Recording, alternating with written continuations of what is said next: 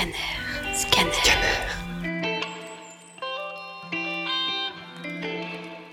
Blanche a 24 ans. Son confinement a quelque chose d'unique.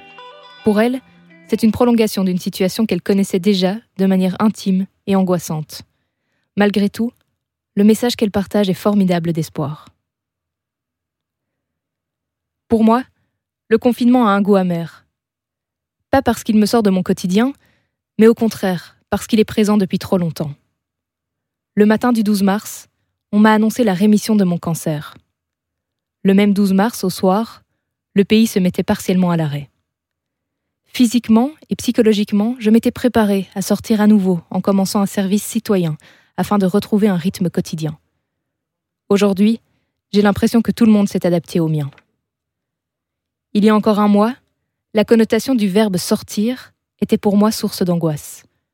Le monde extérieur était devenu un lieu hostile, un terrain de jeu potentiel pour mes crises de spasmophilie, vertige et autres joyeusetés, toutes des conséquences de mes traitements hormonaux.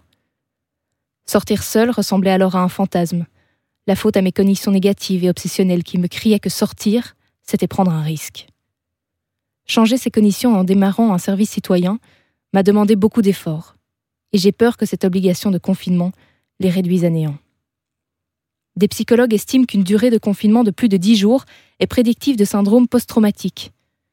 Des numéros verts spéciaux pour le corona se sont donc mis en place, mais parfois, plus fortes que les angoisses intérieures, il y a l'angoisse téléphonique.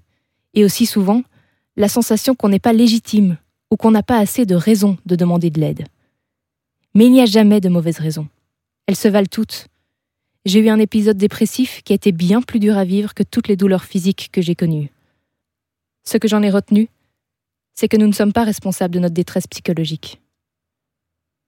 Je pense à ceux qui souffrent du confinement, pour une raison ou pour une autre, que ce soit les personnes autistes qui doivent adapter leur habitude, ceux qui subissent la violence de leurs conjoints ou de leurs parents, ou encore ceux qui subissent une addiction renforcée par la situation.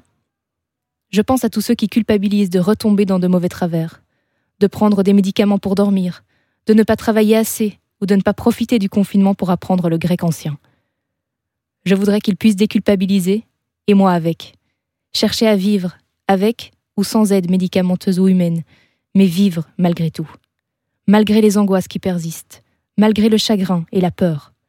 Vivre malgré le confinement, les non-sens politiques, les conditions négatives. Vivre malgré les deuils et la solitude. Vivre pour ne pas mourir, périr, pourrir. Vivre avec des anxiolytiques, de l'alcool, du chocolat, des antidépresseurs s'il le faut. Nous avons le droit d'être en détresse, d'être faible, d'être paresseux ou anxieux. Je fêterai mes 25 ans dans un mois, confiné et sous anxiolytique s'il le faut. On n'est pas surhumain, on ne doit pas l'être. Humain, c'est déjà très bien. Scanner, scanner, scanner.